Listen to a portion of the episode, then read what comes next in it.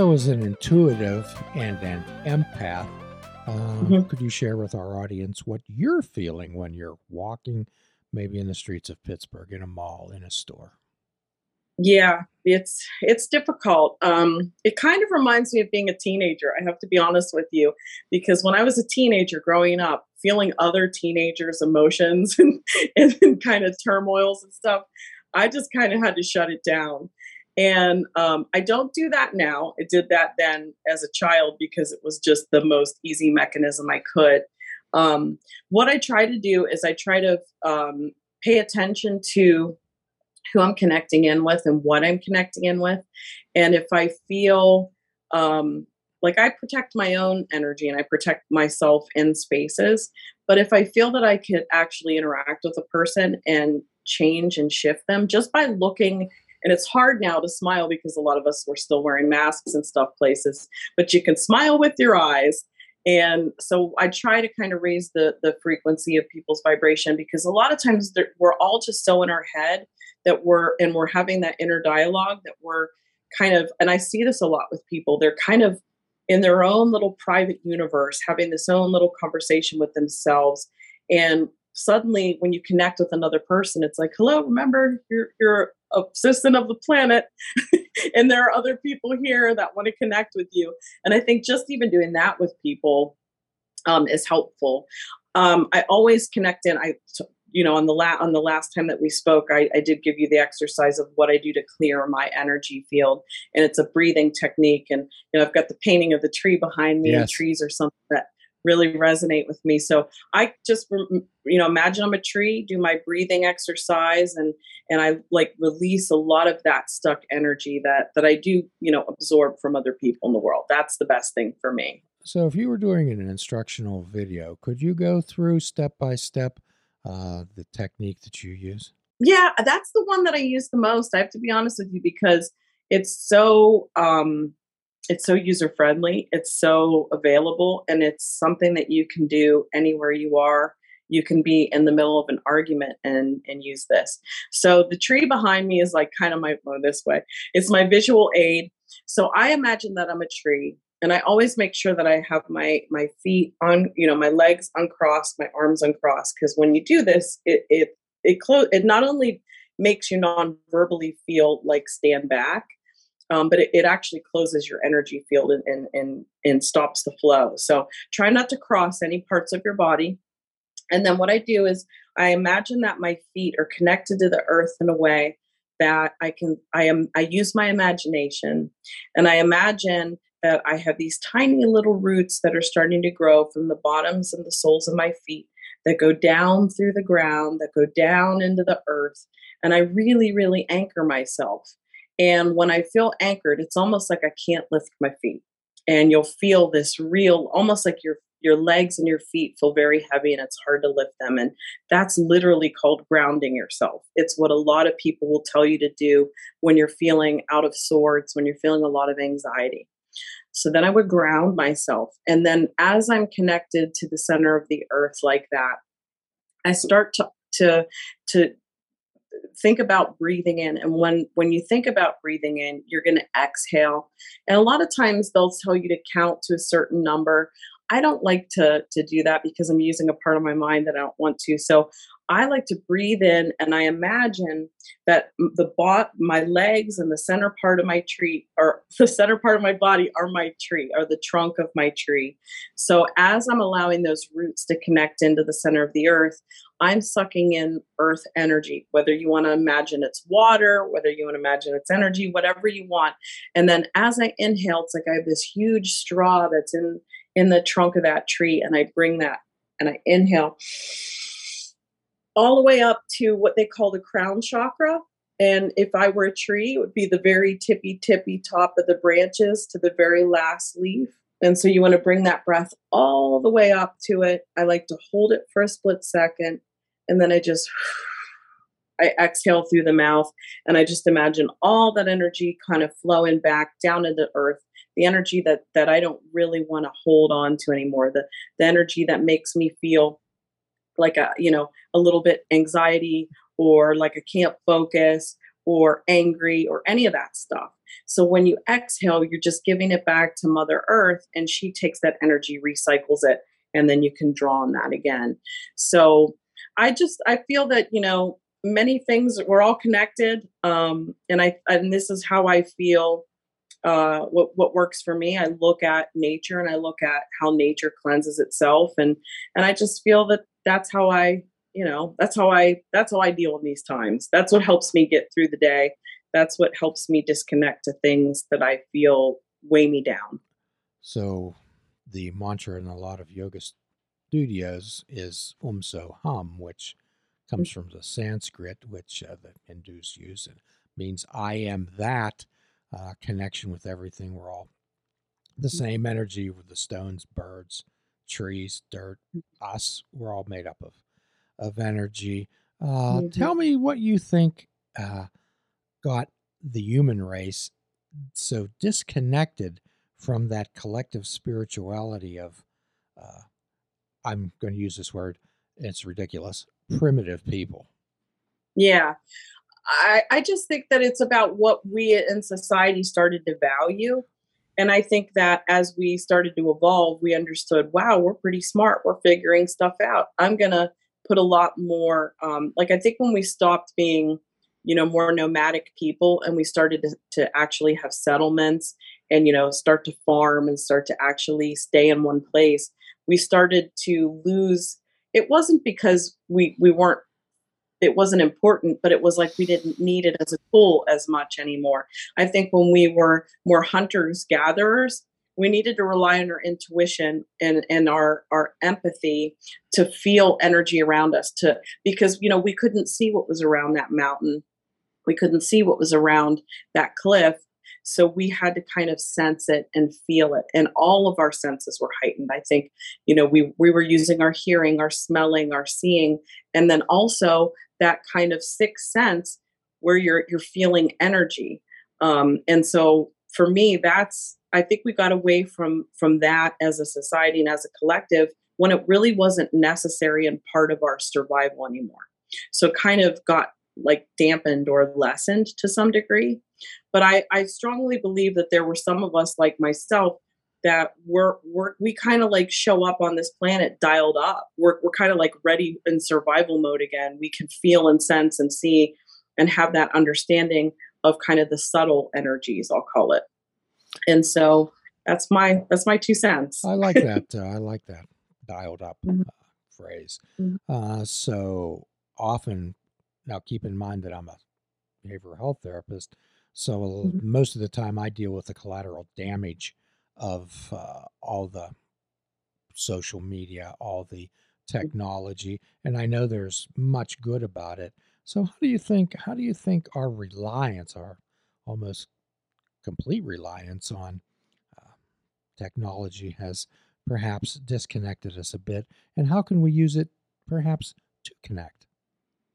Yeah, it's funny that you you say that because there was a time where I would, and this might sound a little funny um, to to people out there, but there was a time before there was GPS, or or like if my GPS wouldn't work or I wouldn't have a signal in a certain space, I would actually call it my psychic GPS, my spiritual GPS, because I'm very plugged into my spirit team all the time, and I would like kind of connect with them and say, should I make the left up here or the right up here? What should I do? I'm kind of lost. I don't know where this place is.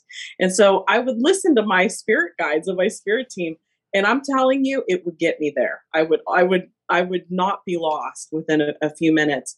And the other thing that that I think of too is that when we connect them with our spirit guides, and when we can connect them with people in, in spirit, it is possible to not necessarily know everything, but you get access to information, especially in a trance type state, which I don't know if we want to get into that or not, but when you're in a trance type state and you're accessing a different level of consciousness, you can bring through energy, kind of similar to Google. Okay, well, tell us about the trance state. Could you tell us a little bit more about the the spirit guides, and yes. could you tell us a little bit more about angels and about what your thoughts are about over reliance on technology, Santina? Sure. So I, I think that for me, the the spirit guides and the angels, which to me can be interchangeable, angels and spirit guides can be one and the same. Um, they when you start to form a connection and understand that um, you have people in spirit. First off, you're probably going to have family members, loved ones, people who are invested in you in life. They're going to be around you. They're going to still care. They're going to have a vested interest in how your life is going. I also know that there are angels that protect us, and there are guides who are assigned to us from the minute that we decide we're going to come down to this earth school and give it our best go. And they really are on our side and they want us to succeed. So they're there for us as a resource. So when you learn to kind of open up your intuition and you learn to connect into your spirit guides, um, you can start to hear them what you call clairaudiently. So you can start to hear them in your thought process or even as voices. For me, I mostly hear my spirit guides in the same manner. I call it your reading voice. So, like if you're reading a book to yourself, that voice that you hear in your mind as you read your book, that's how my guides come forward to me. And at the very beginning of me learning to work with them, it was very, very hard for me to discern, to discern what is me thinking my thoughts and what is is my are my spirit guides giving me advice and helpful hints. And so the mechanism that I just came up with for myself was I told my guides, when it's you, I need you to ring like I actually made them ring a service bell. and I said, "Can you ring a bell so that I know that this is not coming from my mind and that I know that this is a spirit guide kind of a thing. And, and it became, it was good at first, but then it became quite annoying. And then I got to the point where I could feel the difference. You know, as an empath, I can feel the difference when I'm getting something that's coming from a divine source as opposed to what I'll just say, like the monkey mind, like my own mind and my own thought process. So, that to me, and I've worked with people to help them learn who their guides are and connect with their guides. And they have had really, really wonderful, earth shattering, like beautiful experiences where, like we mentioned before, it's helped them to kind of conquer fears. It's helped them to evolve and, and do things in, in ways that they, you know, used to think was impossible. So it's a powerful thing um, to, to go down that that path to learn who your spirit guides are, to connect in with your angels, to ask for angelic support. We talked on a previous podcast about the fact that angels won't interfere with free will. Yes. You very much have to ask for um, assistance from them, but the minute that you ask, it's it's not even a minute; it's like a nanosecond. Boom, you're getting help. So that's how I view the angels. And to me, the the when you're bringing up technology technology is is an interesting um, tool because it has both you know just like everything in this world it's got duality. It's got positivity because it you know you and i can connect through it and we're having a wonderful time you know talking about spirituality and stuff. But it also has this illusionary aspect with it where where it's like a false connection. And to me that's what a lot of social media platforms provide. Um, you know when you're not interacting with somebody in real time and and you know eh, having like an actual uh, moment together it gives you this perception of like i know this person. It's almost kind of like tv you know uh, if you think about it. If you think about tv whenever it first came out there were these movie stars and you felt like you knew these movie stars. And then if you met them out in the street you realize they don't know you. They don't have the context for who you are. And and so it, it's it's illusionary in that sense. And that's why i feel like you've got to be careful with social media and thinking that it's a real connection and that and to me i think mentally it's hard and you probably see this a lot with your practice because there's a lot of external monitoring and there's a lot of comparing yourself to others. And that's not really what we're, we're here on this planet to do. If you if you look at others and you want to emulate them that's one thing but when you look at others and it makes you feel lesser that you know than than you should about yourself then it's it's a toxic kind of connection. So as i was saying earlier it's really up to us to decide how does this making me feel? And when you're interacting with social media pay attention. Do you feel rejuvenated and recharged after you've done that or do you feel completely exhausted and drained you know? Because everything has its good and bad. You might feel completely charged up after you know you did two hours of scrolling through facebook or whatever it is but everybody's different you know well we often talk to people santina about the world is neither Mhm. fair or unfair. It merely is. Mhm. And that the only thing that we can control is our reaction to people, places, and things. And if we could get an assist on that from the spirit world, that would be dandy. Uh, for most people, the angels are viewed as divine beings. Okay. And Mhm. I, I'm not sure, uh, perhaps you could differentiate or combine them, the difference between, or if there is one, between an angel, which is viewed in the Bible ish type of things as a divine being, uh, versus a spirit guide. Uh, when I think of spirit guide, Santina, I think of Native Americans. Mhm. A lot of people do, but that doesn't mean that every person has, you know, a Native American spirit guide. To me, and this gets like a little bit down the rabbit hole with things, but if you believe in reincarnation, um, then there's very much a possibility that, and I've seen this. Um, I, I do feel that we potentially have. It depends. Some of us have come and been in the world many times. Some of us, this might be our first go around but I do feel like sometimes spirit guides can be uh, people who we knew, souls that we connected with from from past lifetimes, and sometimes that's where the Native Americans will pop through because potentially we have something that resonates with us, something where we felt connected to it or we feel a familiarity with it because potentially we lived in that as a past lifetime. Please check out our website at fishingwithoutbait.com, where you can listen to the show, comment on our discussions, and find out where you can subscribe to our podcast. If you're interested in flying the colors of fishing without bait, click the shop icon on our website. We have clothing, mugs, cell phone cases, and so much more. Show the world that you fish without bait.